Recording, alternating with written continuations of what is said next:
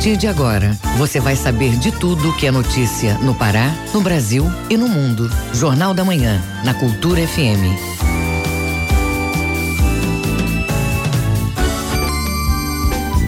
Muito bom dia, pontualmente 7 horas na Grande Belém. Hoje, sexta-feira, 20 de dezembro de 2019. Está começando o Jornal da Manhã com as principais notícias do Pará, do Brasil e do mundo. Apresentação minha e de Brenda Freitas. Bom dia, Brenda. Bom dia, José Vieira. Bom dia, ouvintes ligados na Cultura FM no Portal Cultura. Participe do Jornal da Manhã pelo WhatsApp 984770937. Mande mensagens de áudio, informações do trânsito. Repetindo o WhatsApp 984770937. Confira os destaques de hoje. Manual orienta sobre direitos humanos em abordagens policiais.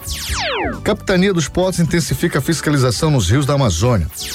Revisão é essencial para viajar de carro. Gordura trans deve ser eliminada de alimentos industrializados até 2023. Livro relata a experiência do projeto Roteiros Geoturísticos. Tem também as notícias do esporte. Paysandu define programação e vai treinar no interior do estado. Clube do Remo contrata mais um reforço de olho no Parazão 2020. E ainda nesta edição. Eleições 2020. Presidente Jair Bolsonaro afirma que pode vetar 2 bilhões de reais ao fundo eleitoral. E as notícias falsas em redes sociais estão entre as mudanças nas regras para as eleições do ano que vem. Prefeitura de Santarém realiza pesquisa sobre demandas turísticas em Alter do Chão. Essas e outras notícias agora no Jornal da Manhã. São 7 horas 2 minutos, 7 e 2. O Pará é notícia. Usuários de transporte coletivo na Cidade Nova reclamam do serviço da empresa que atua no bairro. Os problemas vão desde as más condições dos veículos, panes frequentes e até falta de acessibilidade. O repórter Marcelo Alencar tem os detalhes. Usuários dos coletivos da linha Cidade Nova 6 reclamam das péssimas condições dos ônibus da empresa Aviação Forte. Em Ananindeua, os passageiros não andam muito satisfeitos com a qualidade do serviço prestado. É um ônibus lotado, né, em péssimas condições, motorista não para na parada, né? E ele quer saber de passar no sinal, aproveitar o sinal e não e fura a parada. É ônibus cheio, ônibus sujo. Às vezes você põe a mão no ônibus quando vê a tua mão tá preta, toda suja. É, ônibus no prego. Demora muito para passar. Quando passa, passa lotado. Geralmente, quando não passa lotado, o motorista que tá com pressa e vai queimando as paradas, né? Assim dificultando eu possa chegar é, é, no horário, né, para realizar meus compromissos, meus afazeres do, do dia a dia. São muitas as dificuldades dos usuários. Tem passageiro saindo de casa às 5 horas da manhã para pegar no trabalho às 7 horas. Anualmente, o Núcleo de Defesa do Consumidor da Defensoria Pública do Estado do Pará recebe uma média de 100 reclamações de problemas no transporte de passageiros. A maioria é sobre falta de acessibilidade, pregos e o estado dos carros. De acordo com o gerente de tráfego da empresa Aviação Forte, Harold Júnior, a empresa tem uma equipe de manutenção 24 horas e atrasos ocorrem por causa do trânsito. Temos uma equipe de manutenção que trabalha 24 horas, fazendo a manutenção preventiva e corretiva. Temos a, a programação dessa manutenção preventiva e a corretiva à medida que a demanda vai chegando. O atraso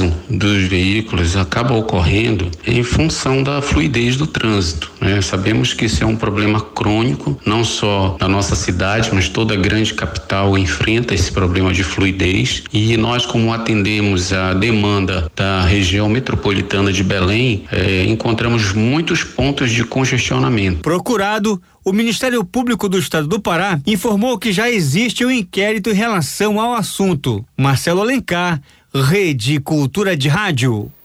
Cidades do Marajó vão experimentar novo programa de alfabetização para jovens, adultos e idosos. É o Alfa Letrar Marajó, como nos conta a repórter Raiane Bulhões, da agência Pará de Notícias. O arquipélago do Marajó vai ganhar um novo projeto de alfabetização. Trata-se de um programa específico para a alfabetização de jovens, adultos e idosos.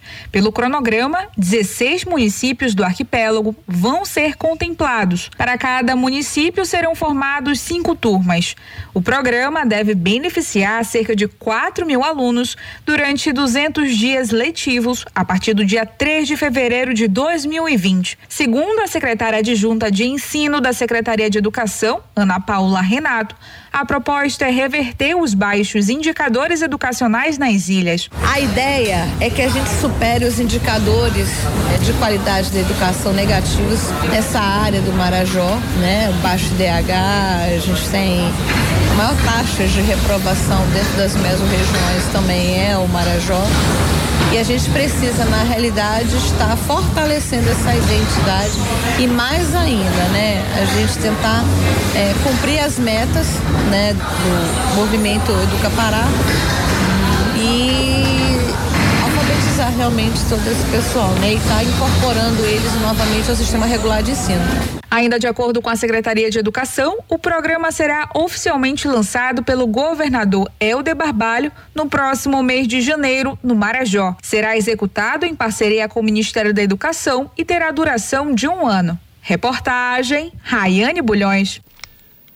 Prefeitura de Santarém realiza pesquisa sobre demandas turísticas em Alter do Chão. O estudo é parte de um programa iniciado em julho deste ano. Confira as informações com o repórter Miguel Oliveira. A Prefeitura de Santarém começa amanhã e vai até o dia 29 de dezembro uma pesquisa de campo em Alter do Chão para traçar o perfil do turista que visita Santarém durante a temporada de férias no segundo semestre deste ano. Essa é a segunda etapa da pesquisa de demanda turística de 2019. A primeira ocorreu no mês de julho. O processo conta com parceria da Escola de Ensino Técnico do Estado do Pará e o Instituto Federal do Pará que disponibilizam pesquisadores para aplicação de 360 questionários com perguntas quantitativas e qualitativas sobre o destino de origem do turista, faixa etária, ocupação, meio de hospedagem, transporte utilizado, pontos turísticos visitados avaliação da viagem e avaliação do destino. Os dados coletados são relacionados com informações cedidas pela Infraero e através de relatórios da rede hoteleira, que será divulgado em 2020. O objetivo da coleta e análise dos dados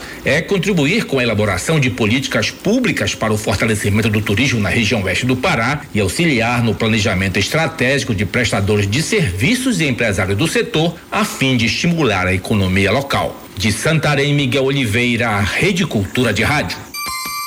Confira a hora certa na Grande Belém, 7 horas 8 minutos, 7 e 8. Segurança Pública. Muita gente já está se programando para passar as festas de fim de ano em outras cidades. Nos portos, a movimentação já começa a aumentar. Para garantir a segurança dos passageiros, a Capitania dos Portos intensificou a fiscalização nos rios da região a reportagem é de Marcos Aleixo. A movimentação é muito grande neste período do ano nos principais portos da capital, com a chegada e partida de passageiros com vários destinos. Viviane Freitas todos os anos viaja para o município de Ponta de Pedras e sempre que entra no barco, visualiza, principalmente, a estrutura de segurança. Se tiver muita gente, né, já está passando, ultrapassando o limite do que é suficiente. O colete salva-vidas. Se não tiver no alto mar ainda, eu procuro a pessoa que é responsável pelo barco a poder procurar o que é necessário para estar tá adequado para a gente, né? A Capitania dos Portos da Amazônia Oriental é responsável pela fiscalização das embarcações nos rios da Amazônia. E essas fiscalizações devem acontecer de maneira mais intensificada em Belém, Coraci, Cotijuba, Mosqueiro, Salinas e Furo do Arrozal em Barcarena, dentre outros. O capitão dos portos, Manuel Pinho, comenta sobre o trabalho da Marinha neste período do ano. Nós vamos agora começar uma operação para o Natal e Ano Novo. Nós vamos empregar nossos meios a lanchas, navios, principalmente nosso pessoal, para poder intensificar aqui o, a fiscalização do tráfego aquaviário, principalmente aqui na Orla de Belém, nos pontos de embarque e desembarque, e também vão mandar equipes para o interior do estado, principalmente aqui na região das ilhas, Breves, aqui na região aqui de Abaitetuba, Cametá, também nós vamos estar atuando na região do Salgado, Salinas, Bragança, de modo a assegurar né, e dar maior conforto para a população em relação à segurança da navegação. Manuel Pinho também dá orientações para quem for navegar neste período do ano para diversas localidades, saindo ou chegando na capital. A participação aí da sociedade na fiscalização, tá? Esse ano nós fizemos aqui uma campanha grande, é, fizemos vídeos institucionais, temos podcasts. As empresas de navegação estão orientadas a passar esses vídeos de como usar um colete salva-vida, de como proceder em caso de acidente. Nós estamos com o pessoal aqui 24 horas durante toda a operação para poder atender qualquer denúncia. Então o pessoal pode sim, deve a contactar a capitania. Nós temos um Disque Segurança e Navegação, que é um 85, e também nós temos uma, um WhatsApp, que é o 9199 114 9187 em que as pessoas podem mandar sua denúncia e nossa equipe vai estar é, atuando, dependendo de onde, de onde o local, a nossa equipe já está no local. Se não, a gente vai mandar uma equipe ao local para verificar essa denúncia. Para denúncias e informações, o passageiro deve ligar para 3218 3950. 3218 3950 ou via WhatsApp 91 99 114 9187. WhatsApp 91 99 114 9187. Marcos Aleixo, Rede Cultura de Rádio. Hora certa em Belém, 7 horas 11 minutos, 7 e 11. Jornal da Manhã. Informação na sua sintonia. A revisão nos carros é essencial para quem pretende pegar a estrada nas festas de final de ano. A medida é importante para ter uma viagem segura e garantir boas festas. A reportagem é de Tamires Nicolau. Checar o óleo e os pneus, além da suspensão e os freios do veículo, são algumas medidas necessárias para quem pretende viajar de carro neste final de ano. Alinhamento e balanceamento também são obrigatórios. O mecânico José Marcos Fala sobre a importância da revisão para os motoristas. Principalmente a segurança da própria vida dele e da família dele, né? Fazer uma revisão antes de pegar a estrada, para ele ir e vir com segurança. Se você pega um carro sem fazer uma revisão e mete na estrada, com certeza está pedindo para ficar no prédio pela estrada. Então, o importante é você pegar seu carro antes de viajar, e numa oficina que você conheça, uma oficina de credibilidade, o seu mecânico fazer uma boa revisão é, antes de você sair para a estrada. Luzes do freio e dos faróis e o funcionamento das palhetas do para-brisa também devem ser checados antes da viagem. Em Belém, a população conta como faz a manutenção dos veículos. A revisão no veículo para mim é muito importante, principalmente as revisões periódicas, que são que me dá a garantia de uma direção segura. Outra coisa é também quando vou pegar a estrada, né? Costumo verificar o nível da água, do radiador, o óleo do motor, principalmente o step, que não usamos muito e quando precisamos ele está lá vazio. Pouca gente se atenta para isso. Lâmpadas também apagadas que não vemos, dão uma circulada no carro e óleo, enfim. Essa para mim é a maior garantia de uma viagem segura para mim e para minha família. Eu costumo de estar na, de olho na manutenção do meu carro, principalmente verificando as pressões dos pneus, vendo se tem é, óleo, se está vazando, botando água no radiador. É, eu acho que esse tipo de precaução é bom de ter principalmente quando a gente vai viajar, pegar a estrada com o carro, já que na estrada qualquer deslize que a gente possa vir a ter pode ocasionar um grave acidente. Então eu acho importante a gente sempre estar de olho nessas questões por segurança. Antes de viajar, também é necessário conferir a documentação do veículo e do motorista. Tamires Nicolau, Rede Cultura de Rádio. Hora certa na Grande Belém, 7 horas 14 minutos, 7 e 14. O trânsito na cidade. Vamos saber como está o trânsito na Grande Belém na manhã desta sexta-feira. Muita gente já saindo aí da cidade para passar o final de semana e emendar aí com o Natal. Vamos saber os detalhes com o repórter João Paulo Seabra. Bom dia, João. Olá, bom dia, José Vieira, Brenda Freitas para todos os ouvintes do Jornal da Manhã.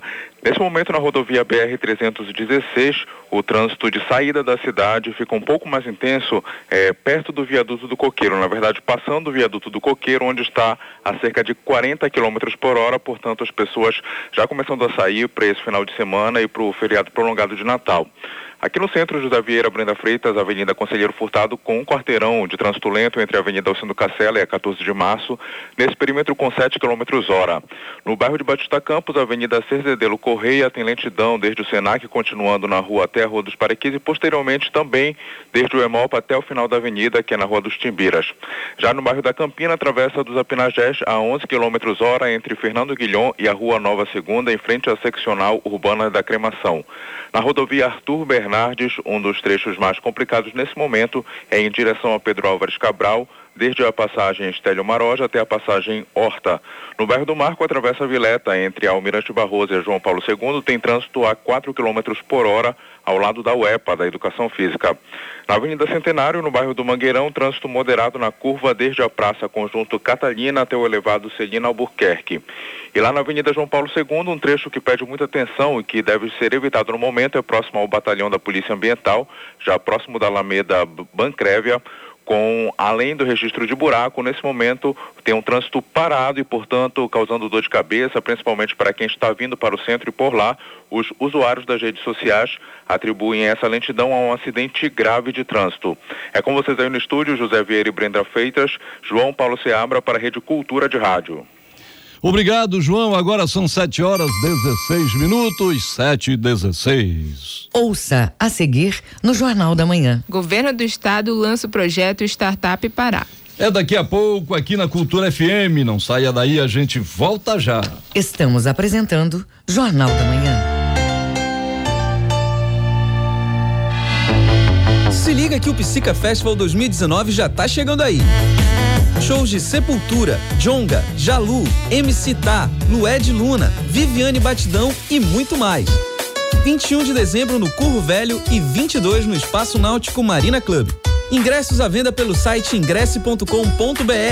Loja na Figueiredo, Bean Shopping Boulevard e loja Distro Rock. Corre lá e garante o teu.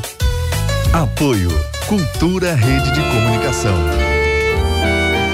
Os discos raros e as gravações exclusivas. Raridades da MPB. Domingo, nove da noite.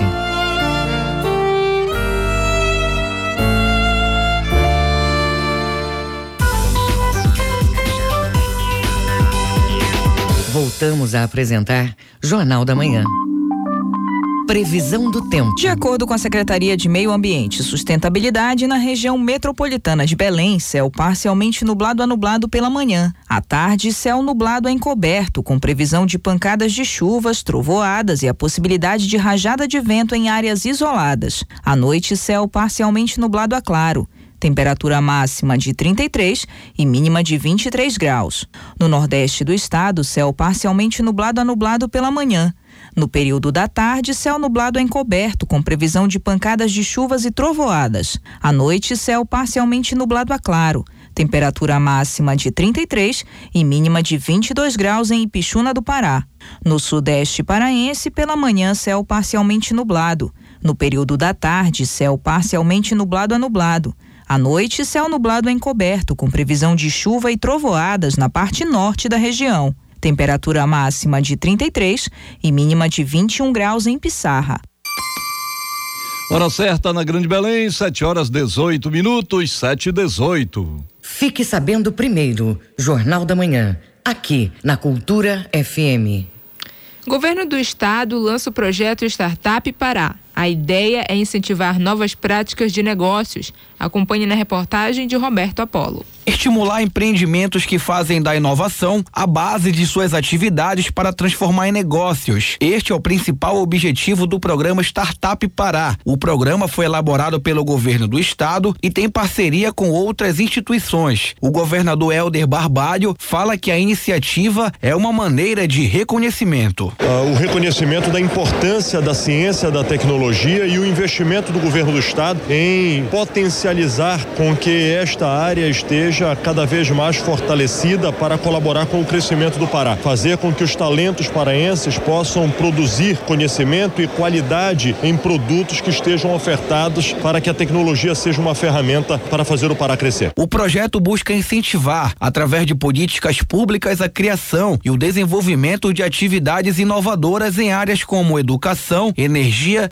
mineração saúde e qualidade de vida do cidadão. O programa foi lançado nesta quinta-feira com a presença de secretários de Estado, como o secretário de Ciência e Tecnologia, Carlos Maneschi, que apontou as principais bases de apoio do programa. Fundamentalmente, o programa tem três bases de apoio. A primeira dela é o apoio a novos negócios, empreendedores que têm ideias, que precisam de um determinado estímulo inicial para transformar essas ideias em produtos, bens e serviços com o elemento da inovação sendo preponderante na sua cadeia de produção. O segundo elemento deste programa é o programa de aceleração. É pegar empresas já instaladas e por meio de ferramentas de capacitação e de outros instrumentos fazer com que elas possam escalar a sua produção, garantir maior inserção no mercado. E o terceiro elemento é constituir aqui no estado empreendedores de toda a região. Nós queremos criar aqui um hub, criar um centro de fato de formação de novos empreendedores e novos empreendimentos. O Startup Pará já tem beneficiado vários empreendedores do estado, que é o caso da engenheira de alimentos Márcia Souza. Ela ressalta que este projeto irá aproximar as empresas para o desenvolvimento econômico. A gente precisa de um pouco mais de estrutura, um pouco mais de laboratórios que possam nos auxiliar. A nossa empresa hoje, ela busca é, fazer análises,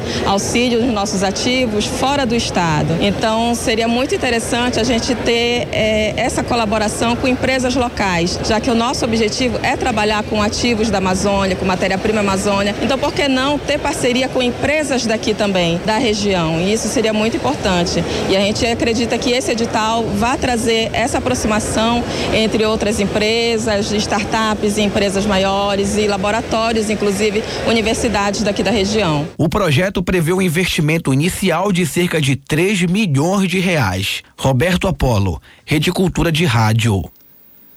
Gordura trans deve ser eliminada de alimentos industrializados no Brasil até 2023. De acordo com a Anvisa, o processo de eliminação da gordura trans vai ser feito de maneira gradual. O repórter Marcos Aleixo tem as informações. De acordo com a Organização Mundial da Saúde, a eliminação da gordura trans no mundo pode evitar mais de 500 mil mortes por ano. Aqui no Brasil, a Agência Nacional de Vigilância Sanitária, Anvisa, aprovou uma resolução que determina a eliminação da gordura trans nos alimentos industrializados no país até 2023. Mas nas ruas ainda há quem não saiba o que é a tal da gordura trans, mas sabe que faz mal, como Dona Antônia Campos e Dona Dilma Castro. Eu não sei explicar, mas que gosto de ver é a validade.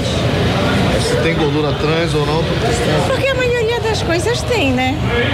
Não sei. Eu acho que a maioria das pessoas não sabe. A nutricionista Mayara Negrão comemorou a decisão da Anvisa, enumera os problemas que a gordura trans pode causar à saúde das pessoas. A gordura trans, ela também é conhecida como gordura vegetal hidrogenada. É muito utilizada pela indústria com o objetivo de aumentar o prazo de validade e a crocância dos alimentos e também diminuir o preço dos produtos. A gordura trans, ela já é restrita e banida há algum tempo em outros países.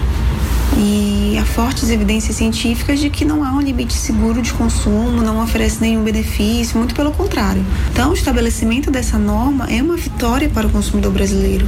O uso desse tipo de gordura causa um grande impacto na saúde pública. Outras evidências mostram que o consumo da gordura trans tem uma relação com maior risco no desenvolvimento de doenças crônicas e cardiovasculares, né, como derrame, diabetes, infarto, câncer, obesidade e todas essas enfermidades geram um custo altíssimo para o sistema de saúde. Maiara reforça a recomendação do Ministério da Saúde que orienta a população a consumir alimentos naturais e evitar os industrializados. Nós temos um guia alimentar desenvolvido especificamente para a população brasileira pelo Ministério da Saúde, que preconiza um maior consumo de alimentos naturais ou minimamente processados, como frutas, vegetais, arroz, feijão, carnes, ovos, laticínios e menor consumo desses alimentos industrializados e ultraprocessados que contêm esse tipo de gordura que é altamente prejudicial à nossa saúde. De acordo com a Anvisa, o processo de eliminação da gordura trans vai ser feito de maneira gradual. As indústrias de alimentos vão ter até 1 de julho de 2021 para se adequar ao limite de 2% de gordura trans e até 1 de janeiro de 2023 para eliminar totalmente o ingrediente da composição dos produtos. 'Marcos. Aleixo, Rede Cultura de Rádio. 6 Hora certa na Grande Belém, 7 horas 24 minutos, 7 e 24 Jornal da Manhã. Você é o primeiro a saber. Leilão da ANEL bate recorde de transmissão de energia. A estimativa é de que o resultado traga mais de 4 bilhões de reais de investimentos para o setor. Saiba mais na reportagem de Nelson Lim, da Rádio Nacional de 12 lotes de transmissão de energia da ANEL terminou nesta quinta-feira com um deságio de 60% em relação ao valor inicial, um recorde dentre todos os leilões de transmissão. No leilão, venceria o consórcio que oferecesse a menor remuneração anual pelo serviço de transmissão de energia. A CETEP, Companhia Transmissora de Energia Paulista da controladora colombiana ISA, foi o grande destaque, arrematando três dos 12 lotes. Outro destaque foi a alta competitividade do certame. Cada lote do leilão teve na média mais de 10 concorrentes, vindos de cinco países. O ministro de Minas e Energia, Bento Albuquerque, comemorou o resultado e afirmou que esse deságio representará uma economia maior ao consumidor e irá gerar empregos nos próximos cinco anos. Isso vai proporcionar ao consumidor, num período de 30 anos, uma economia de 10 bilhões de reais. E aí é que o deságio né, tem um, um significado importante, além da geração de empregos. São previstos geração nesses seis anos, próximos cinco, seis anos, geração de 100 mil empregos. A ANEL estima que o resultado do leilão trará cerca de 4 bilhões e 200 milhões de reais de investimentos no setor. E para o primeiro semestre de 2020, a ANEL prevê uma nova rodada de leilão de transmissão de energia que deve acontecer nos meses de junho ou julho. Da Rádio Nacional em São Paulo, Nelson Lim. Confira a hora certa na Grande Belém, 7 horas 26 minutos, 7 e 26 O mundo é notícia. Fique agora com as principais notícias do mundo no Giro Internacional com Fabrício Rocha. Um homem armado atacou nos arredores da sede do Serviço de Inteligência Russo, no centro de Moscou. Pelo menos um oficial de inteligência morreu no tiroteio nesta quinta-feira. O Serviço de Segurança Federal confirmou cinco outras pessoas feridas, dois deles muito graves, segundo o Ministério da Saúde da Rússia. O atirador, que ainda não foi identificado, foi neutralizado pelas forças especiais russas, que o localizaram perto da sede histórica da inteligência russa, antiga KGB. O evento ocorreu após a conferência de imprensa anual do presidente russo Vladimir Putin, um dos eventos mais destacados do ano. E justamente quando o presidente russo estava no Kremlin comemorando o Dia dos Empregados dos Serviços de Segurança, com um concerto e um discurso em que ele elogiou seus oficiais por seus esforços na luta contra o terrorismo e o crime organizado. O Serviço de Segurança Federal suspeita que o ataque poderia ter sido planejado para coincidir com o discurso de Putin. Segundo a empresa pública de comunicação alemã, Deutsche Welle, com o orçamento de 2020, o governo português planeja aumentar o desempenho econômico do país em 0,2%. Desde a volta da democracia, em 1974, não houve nada parecido no país. O ministro das Finanças de Portugal e atual chefe do Eurogrupo, Mauro Centeno, qualificou como histórica a proposta orçamentária apresentada pelo governo socialista ao parlamento. Centeno afirma que impulsionar o crescimento, consolidar o orçamento do Estado e, ao mesmo tempo, reduzir a dívida é algo raramente visto em qualquer parte do mundo. Após lidar com uma grave crise da dívida, o país vem conseguindo deixar o programa de resgate econômico, o qual teve de ser submetido. O presidente dos Estados Unidos, Donald Trump, pediu nesta quinta-feira julgamento imediato no Senado sobre o processo aberto contra ele por meio do impeachment na Câmara dos Deputados. No Twitter, Trump acusou os opositores de não darem um processo justo a ele na Câmara e de forçarem o Senado nas tratativas do julgamento que define o futuro do presidente, que deve ocorrer ainda em janeiro. Trump disse que o Partido Democrata não tem provas e que eles não vão nem mesmo aparecer, se referindo à audiência no Senado. A expectativa é de que Trump sobreviva à votação no Senado porque mais da metade dos senadores são do Partido Republicano, o mesmo dele. Fabrício Rocha, Rede Cultura de Rádio. O ouvinte no Jornal da Manhã. Você pode participar do Jornal da Manhã através do nosso WhatsApp 984-770937. Mande uma mensagem de áudio pra gente e a gente coloca aqui no Jornal da Manhã. Você se identifica e diz Rádio Cultura. Aqui você ouve primeiro. Anote aí o número do nosso WhatsApp 984770937. Hora certa na Grande Belém, 7 horas 29 minutos, 7 e 29 Ouça a seguir no Jornal da Manhã. Clube do Remo tem novo reforço para 2020. É daqui a pouco aqui no Jornal da Manhã, não saia daí, a gente volta já. Estamos apresentando Jornal da Manhã. ZYD 233, 93,7 MHz. Rádio Cultura FM, uma emissora da Rede Cultura de Comunicação. Fundação Paraense de Rádio Difusão, Rua dos Pariquis, 3318. Base operacional, Avenida Almirante Barroso, 735, Belém, Pará, Amazônia, Brasil. Voltamos a apresentar Jornal da Manhã. Tábuas de marés. Em Belém, maré baixa às 2h20 da tarde e alta às 7h37 da noite. Em Salinas, maré baixa às 9h49 da manhã, alta às 3h43 da tarde e baixa novamente às 10h26 da noite. Em Mosqueiro, maré alta. Em Mosqueiro, maré baixa ao meio-dia e 48 e alta às 6h43 da noite. Hora certa na Grande Belém, 7 horas 30 minutos, 7 e 31 agora. Esporte.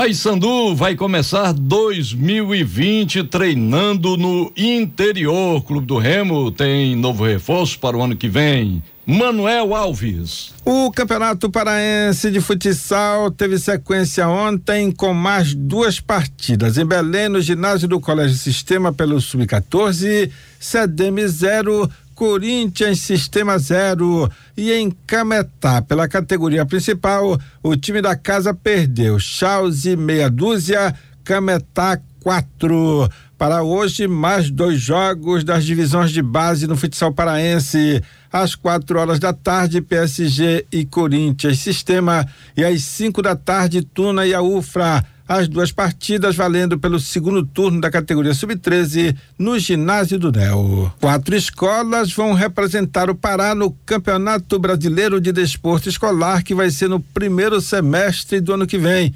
No futsal masculino, o Colégio Santa Rosa e no feminino, a Escola Madre Celeste. No vôlei masculino, o Colégio Ideal e no vôlei feminino, o Colégio Impacto. O brasileiro de futsal vai ser em Camboriú, Santa Catarina, de 22 a 29 de março. E o brasileiro de vôlei em Foz do Iguaçu, no Paraná, de 1 a 8 de abril. Piloto paraense tem desafio no circuito de Interlagos neste final de semana. Bruno Barbosa. O paraense Augusto Santin, atleta que corre na Fórmula V, apoiado pelo Clube do Remo, conquistou mais um pódio na disputa da competição. Foi na última etapa da Copa Esporte Clube Piracicabano de Automobilismo, que aconteceu na cidade de Piracicaba, interior de São Paulo.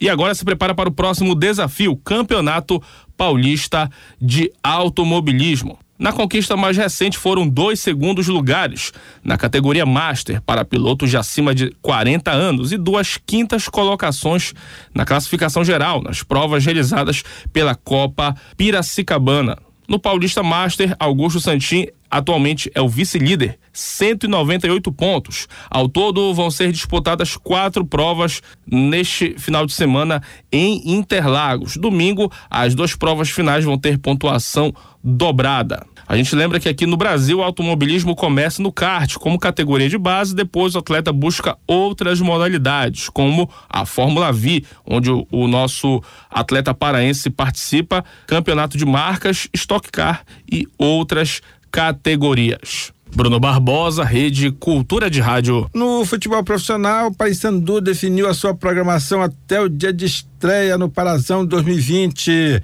No dia 3 de janeiro vai ter a reapresentação dos jogadores no estádio da Curuzu. No dia 7 de janeiro, a equipe vai para uma pré-temporada em Barcarena. Se der tudo certo, no dia 12 de janeiro, lá mesmo em Barcarena, o Paysandu vai fazer um amistoso contra o Independente. Volta de Barcarena no dia 18 e no dia 20 o Paysandu estreia no Campeonato Paraense, jogando no estádio da Curuzu contra o Itupiranga. A diretoria do Clube do Remo anunciando no site do clube a contratação de mais um jogador de olho na temporada 2020. Trata-se do volante Charles, de 24 anos de idade, Charles é carioca e começou a carreira no Macaé. Depois passou pelo Londrina do Paraná e disputou o último campeonato brasileiro da Série C pelo Santa Cruz de Recife. Charles chega na próxima semana para se juntar ao elenco azulino, inclusive já com o técnico Rafael Jaques, que já está de volta a Belém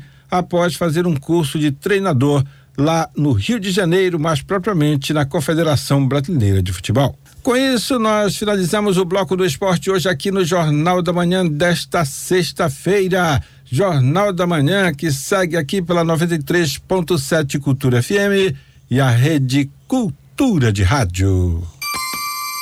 Hora certa na Grande Belém, 7 horas 35 minutos. 7 e 35 Jornal da Manhã. Informação na sua sintonia. Nós temos a participação do repórter Marcos Aleixo, Papai Noel, entregando brinquedos aí. É, nas ilhas de Ananindeua, é o Natal dos Correios, não é isso, Marcos Aleixo? Bom dia. Bom dia, Vieira. Bom dia, Brenda Freitas. Bom dia, ouvintes do Jornal da Manhã. Exatamente isso. Nós estamos aqui com a campanha é, Papai Noel dos Correios. Primeiro, dia 7, teve uma ação na ilha de João Pilatos, agora aqui na Ilha Grande, na Escola do Luciano, que vai receber agora o Papai Noel dos Correios. O Papai Noel já está aqui, vamos atravessar agora para a Ilha Grande, onde será recepcionado por mais de 100 crianças, além de pais e, e, e pessoas que estão nos aguardando lá.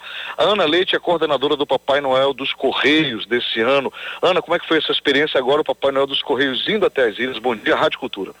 Bom dia a todos. É com muita alegria que nós fechamos chave de ouro o Papai Noel dos Correios fazendo essa entrega na Escola Domiciano de Farias, na Ilha Grande. Estamos muito felizes de poder proporcionar esses sonhos, de realizar os sonhos dessas crianças. É com muita alegria que iremos fazer essa, essa festa e, e realizar esses sonhos.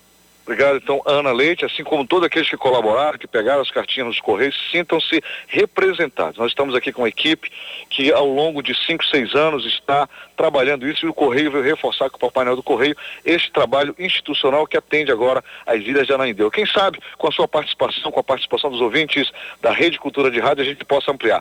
Segue nos estúdios José Vieira e Brenda Freitas. Obrigado, Aleixo. Agora são 7 horas 37 minutos. 7 e 37 Jornal da Manhã. Você é o primeiro a saber. Município de Portel, na Ilha do Marajó, finaliza atividades do projeto Praia Acessível em 2019. Já o município de Soure recebe as ações neste final de semana. As informações com o repórter Edelson Vale. Idealizado e executado pela Associação Desportiva dos Deficientes da Ilha do Marajó, a DEFIM, o projeto Praia Acessível chegou à sua sétima edição em Portel no último final de semana, dia 15 deste mês, e as atividades aconteceram na Praia Arucará. Nesse final de semana, aqui em Soure, a Praia da Barra Velha será sede do projeto Praia Acessível. Estou com a Andrene Scaff, que é coordenadora do projeto aqui na Pérola do Marajó, e nos diz quais as pessoas que serão atendidas e como serão desenvolvidas as atividades do projeto Praia Acessível Barra Velha. Bom, falando do projeto Praia Acessível Barra Velha, projeto este que acontecerá dia 21 de dezembro, sábado agora, no período da tarde, de 2 às 5 horas, com práticas desportivas como vôlei adaptado, futebol adaptado, stand-up paddle, passeio de búfalo da Polícia Militar montada, luta marajoara adaptada com o Ildemar Marajó. É, o projeto tem como público-alvo pessoas com deficiência e mobilidade reduzida, ah, um esse dia de lazer com diversão, com as práticas desportivas para a pessoa com deficiência e seus familiares. Estamos estimando 35 pessoas com deficiência e seus familiares e em torno de 100, 120 voluntários estão trabalhando em equipe para poder proporcionar este dia de lazer. De Souria, Delson Vale, Rede Cultura de Rádio. Defensoria Pública do Pará lança manual de direitos do cidadão na abordagem policial. O documento pode ser encontrado no site da instituição. A reportagem de Tamires Nicolau. Apesar de ter autorização para revistar pessoas e ordenar que motoristas parem o carro durante uma blitz, os policiais devem respeitar as regras e não violar os direitos do cidadão. Segundo o manual, a pessoa também não pode ser ameaçada ou humilhada. A defensora pública e coordenadora do Núcleo de Defesa dos Direitos Humanos, Juliana Oliveira, explica que o documento informa o cidadão sobre os procedimentos corretos durante uma abordagem. Ele é um material de educação em direitos humanos e ele é voltado tanto para o servidor público policial quanto também para o cidadão. A ideia é que se compreenda que uma abordagem policial ela tem que seguir as normas de direitos humanos internacionais e as nacionais. Então, exemplificamente, todo cidadão será abordado, ele tem o direito de saber quem o está abordando, ou seja, quem é o servidor público policial que lhe aborda e também o motivo da abordagem. Ainda segundo o documento, se o cidadão tiver dificuldades na identificação do policial, ele deve observar, se possível, a placa ou prefixo da viatura e as características do agente. O artista visual Rafael Carmo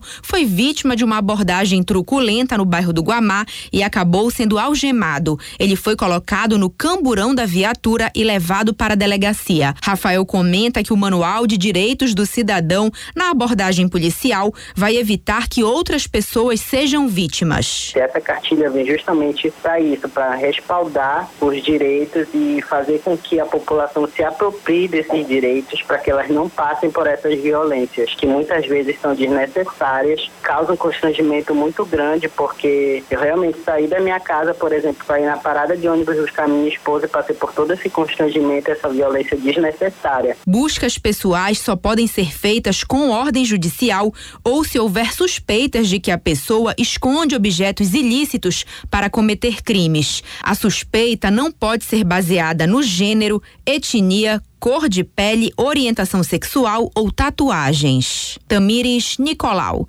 Rede Cultura de Rádio. Hora certa na Grande Belém, 7 horas 41 minutos, 7 e 41 Os números da economia.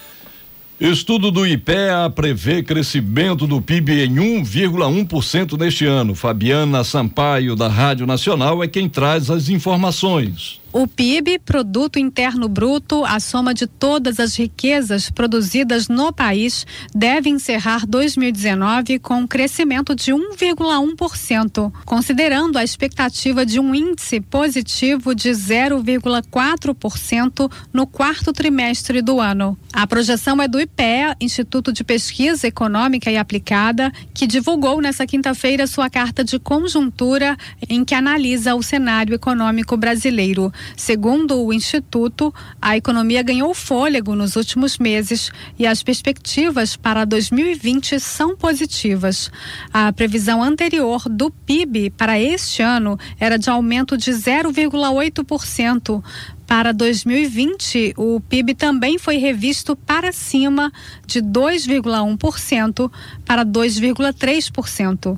Segundo José Ronaldo de Souza Júnior, diretor de macroeconomia do IPEA, a projeção de aumento do crescimento foi puxada pela expansão do consumo das famílias brasileiras e dos investimentos. A gente tem dois fatores principais para essa projeção de crescimento de 2,3 para essa aceleração do crescimento no ano de 2020, tá? Uma delas é a própria política monetária, a redução da taxa de juros, que estimula o crescimento tanto do consumo como do investimento. É, o outro ponto é o aumento da confiança, que a gente está se baseando nessa continuidade do cenário de reformas que a gente está passando, que também estimula o investimento em infraestrutura. As projeções de inflação também foram revisadas. Para 2019, a expectativa é de 3,7%, 0,3 ponto percentual acima da previsão anterior. Para 2020, a projeção teve um pequeno aumento, de 3,7% ao ano para 3,76%. Mas o economista do IPEA ressalta que as taxas estão sob controle e dentro da meta. Entre os itens que contribuíram para a variação da inflação deste ano está a carne bovina. No entanto, segundo José Ronaldo de Souza Júnior, o Instituto não vê continuidade na alta de preços do produto no ano que vem. Houve um aumento bastante grande do preço das carnes é, no fim deste ano. Né? Esse aumento tende a se dissipar no início do ano que vem. É, ainda assim, os preços vão se manter no nível alto, mas sem é, uma continuidade dessa inflação no ano que vem para o consumidor. Então, é, deve-se arrefecer esse efeito do aumento da demanda por carne que vem do exterior. A análise do IPEA ainda destaca a importância de reformas fiscais adicionais à da Previdência, como as reformas administrativa e tributária, para a consolidação do ajuste fiscal de forma estrutural. Da Rádio Nacional no Rio de Janeiro, Fabiana Sampaio. Hora certa na Grande Belém, 7 horas 45 minutos, 7 e 45 Ouça a seguir no Jornal da Manhã. Presidente Jair Bolsonaro afirma que pode vetar 2 bilhões de reais ao fundo eleitoral. É daqui a pouco aqui no Jornal da Manhã. Não saia daí, a gente volta já. Estamos apresentando Jornal da Manhã. Você não pode perder a grande final do Campeonato Paraense de Futebol Pelada. Botafogo do Atalaia e Pernal do Bengui. Neste domingo, 11 da manhã, no Mangueirão. Entrada um quilo de alimento não perecível. Organize a torcida e não perca a grande final do Campeonato Paraense de Futebol Pelada. Ao vivo, com transmissão exclusiva na tela da TV Cultura. Apoio Energético Vral, o energético do Ronaldinho. Uma estrela cadente! Faz um desejo, filho. Quero que nossos sonhos se realizem. Neste Natal, o Pátio Belém vai realizar sonhos. A cada 250 reais em compras, você troca por um cupom para concorrer a uma Mercedes-Benz GLA 200 Style e ao mini carro elétrico. Visite a linda decoração de Natal com o Pinóquio e sua turma. Pátio Belém. Sonhos de Natal se realizam. Sexto Festival Comidinha de Praia. Mostra com receitas de petiscos, prato principal, caldos, sopas, doces e salgados, shows e feiras de artesanato e da agricultura familiar. Sexto Festival Comidinha de Praia, de 10 a 12 de janeiro, a partir das quatro da tarde, na Praça da Matriz de Salinópolis. Apoio Cultura, Rede de Comunicação.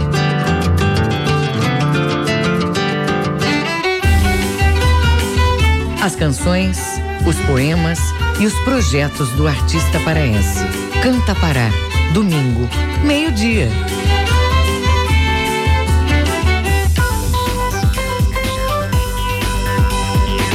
Voltamos a apresentar Jornal da Manhã.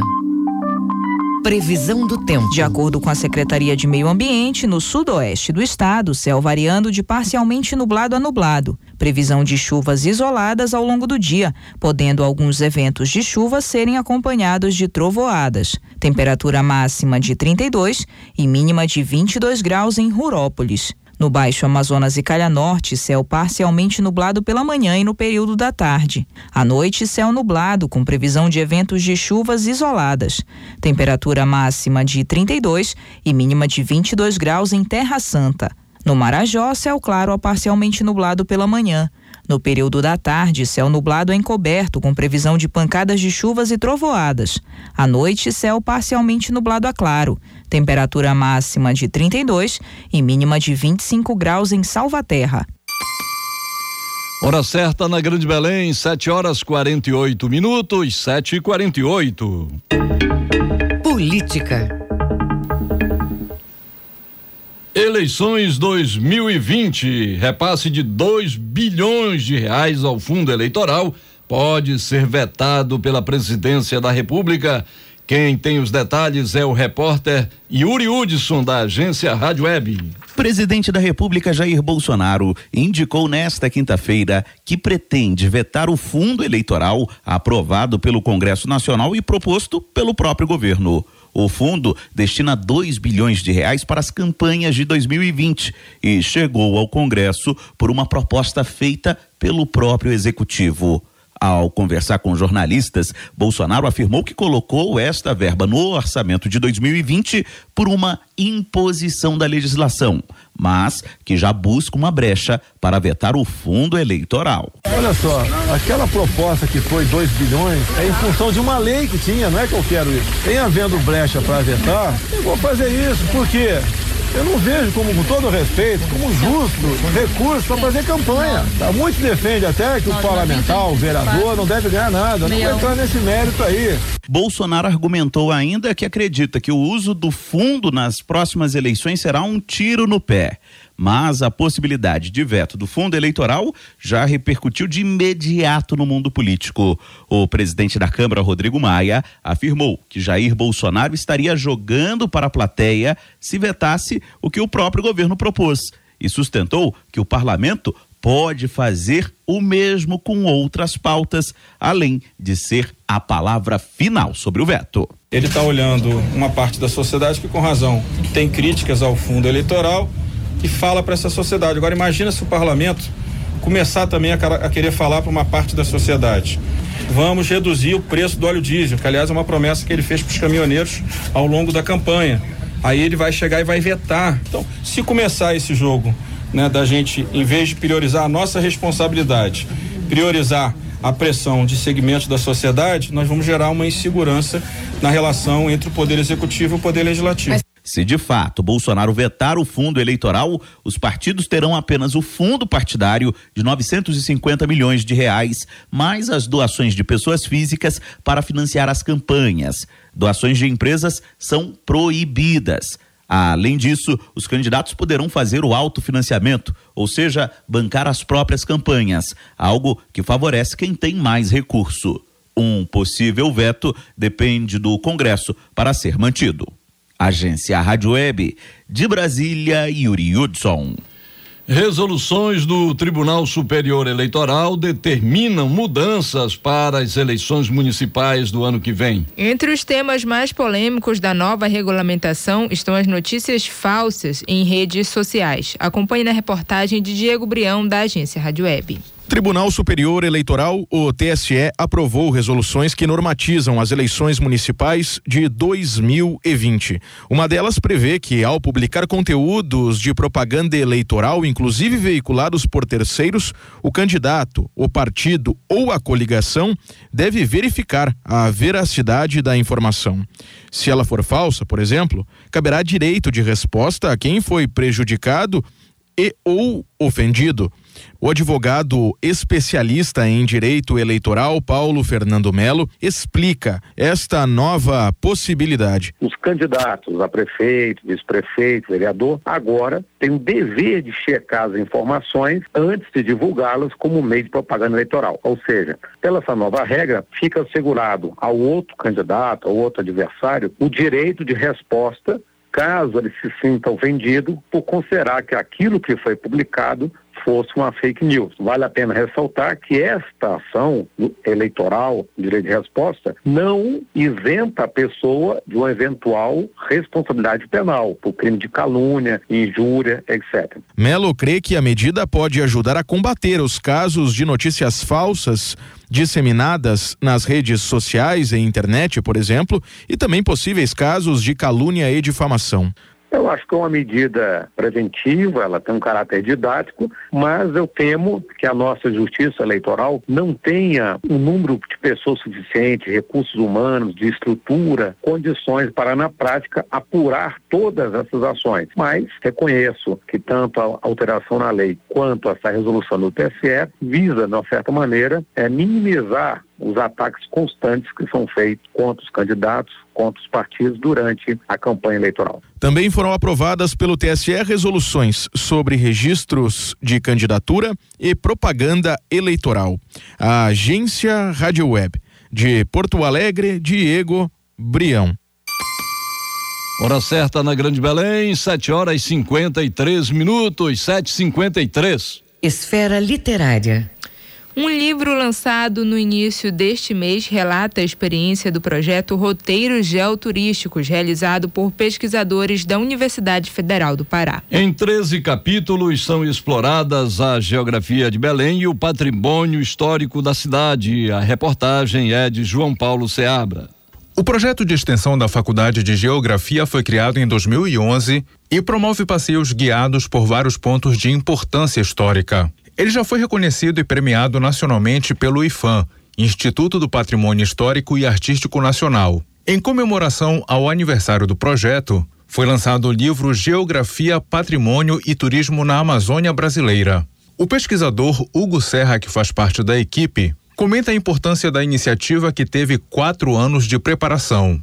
E esse projeto, desde 2010, ele tem sido feito por meio de vários roteiros na cidade. O primeiro deles é chamado Roteiro da Cidade Velha, e esse roteiro ele marca exatamente o início da cidade, faz uma espécie de tour em torno da Praça Frei Caetano Brandão e termina na altura da Praça Dom Pedro II. Além dele, tem vários outros roteiros, são incontáveis desde 2010, e nós tivemos a necessidade de organizar aquilo que já é praticado né, por todos os bolsistas e também professores colaboradores, assim como eu sou um professor colaborador. Ao longo de 13 capítulos, os colaboradores do projeto retratam a descrição do patrimônio por meio de fotografias, além de tratar dos procedimentos metodológicos dos estudos sobre os bens imateriais das cidades paraenses. A coordenadora do projeto, Maria Goretti, fala sobre a importância da publicação. Nós já temos mais de 11 eh, roteiros dentro da cidade de Belém e outros nove fora da cidade, em outros municípios, né? Alguns roteiros em parceria. Então, daí a importância, já há alguns anos, a nossa preocupação de publicar um livro contando essa história, falando um pouco do roteiro, falando da experiência da fotografia, falando da experiência, por exemplo, da participação do roteiro no IFAM, através da Casa do Patrimônio, falando de experiência de uma professora, por exemplo, que escreveu sobre a experiência dela no ensino básico. A obra reúne diversas experiências do projeto que resgata a memória socioespacial da cidade, incentivando a população a conhecer a própria história. A coordenadora Maria Goretti ressalta que a obra pode ser utilizada em sala de aula para propagar a educação patrimonial. Pode ser também utilizado como um livro paradidático e inspirador de projetos similares também, né? Promovidos pela sociedade civil ou pelo poder público também, né? Pelos professores. Então a ideia é a gente proliferar essa ideia né, o princípio do projeto de fazer essas caminhadas para esse conhecimento da cidade, para conhecer, valorizar esse patrimônio material, imaterial e natural da cidade. O livro pode ser comprado pelo valor de R$ reais na editora da UFPA, que fica localizada no campus básico Guamá da Universidade Federal e na Secretaria do Instituto de Filosofia e Ciências Humanas. João Paulo Seabra, Rede Cultura de Rádio. Hora certa na Grande Belém, 7 horas 57 minutos, 7h57. Agenda Cultural. Exposição resgata referências da arte ribeirinha em barcos no Porto do Sal, na Cidade Velha. A mostra recorda tradições populares já quase esquecidas na região. A reportagem é de Marcelo Alencar. A exposição traz o diálogo entre arte e cultura ribeirinha e reúne elementos da pesquisa visual e material no entorno do mercado do Porto do Sal, localizado no bairro da Cidade Velha, em Belém. A ideia é lembrar a presença dos mastaréus, parte superior do mastro, nos barcos e o próprio território ribeirinho, como uma referência ao passado de tradições quase esquecidas, como explica a artista Elânia Ruda. Nosso trabalho é um trabalho de pesquisa que acontece já desde 2016, ali na região do Porto do Sal. E a nossa proposta é desenvolver trabalhos né, através de várias mídias, como fotos, vídeos, instalações, sites específicos, sobre sobre a carpintaria naval, a paisagem amazônica, sobre a atração da cultura ribeirinha, de uma forma, obviamente, direcionada para a contemporânea. A gente desloca essa produção do contexto portuário para outros espaços, né, na exposição. Então é um trabalho que é um desdobramento, na verdade, é uma desdobramento de anos de pesquisa com vários elementos que vale a pena conferir. A exposição Mastarel Rotas Imaginárias apresenta fotografias, gravuras, desenhos, documentos e objetos que fazem parte da pesquisa de doutorado de Elânia Ruda, da Universidade de São Paulo, USP, que atualmente está sendo divulgada em três espaços de Belém. Essa pesquisa, atualmente, ela está sendo apresentada em três espaços de Belém. No Banco da Amazônia, que abriu ontem, na Galeria do Espaço Cultural do Banco da Amazônia, através do edital de pautas da galeria. E o trabalho também está participando em outras linhas de atuação, no Museu da FPA e no Museu do Estado do Pará, pelo Pará. O nome da mostra é uma menção ao pensamento de uma Amazônia imaginária, descrita pelo autor Vicente Cecim. João Aires é o único mestre em carpintaria naval da região do Porto do Sal, onde se pratica a construção de barcos de madeira. Ele destaca a importância da obra para lembrar a história dos mastaréus como uma referência às tradições que estão desaparecendo foi uma ideia que surgiu entre eu e Elaine Arruda quando a gente começou esse trabalho na, na Santa Terezinha. Então, de lá a gente bolou uma ideia de construir um mastro. A gente construiu um mastro e depois de, dessa construção a gente bolou a ideia de dar esse nome de Mastarel, que hoje a gente está com esse trabalho evoluindo muito e realizando as exposições por aí que está sendo um sucesso para gente. A exposição tem entrada franca e a visitação está aberta a partir de hoje e vai até o dia 30 de janeiro, de 9 da manhã às 5 da tarde, no Espaço Cultural da Amazônia, Avenida Presidente Vargas, número 800, no bairro da Campina, em Belém. Marcelo Alencar, Rede Cultura de Rádio. Sete horas e 59 minutos na Grande Belém. Termina aqui o Jornal da Manhã desta sexta-feira, 20 de dezembro de 2019. Apresentação de Brenda Freitas e José Vieira. Daqui a pouco tem Conexão Cultura, primeira edição com Daiane Balbinot.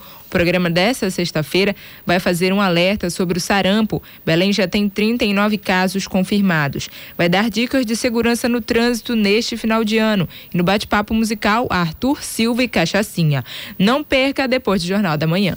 E a edição de hoje do Jornal da Manhã está na conta do jornalismo Cultura no Cashbox.fm. Uma excelente sexta-feira para você e até amanhã. Fique agora com Conexão Cultura com Daiane Balbinot. Um bom dia para você. O Jornal da Manhã é uma realização da Central Cultura de Jornalismo 93,7. Cultura FM.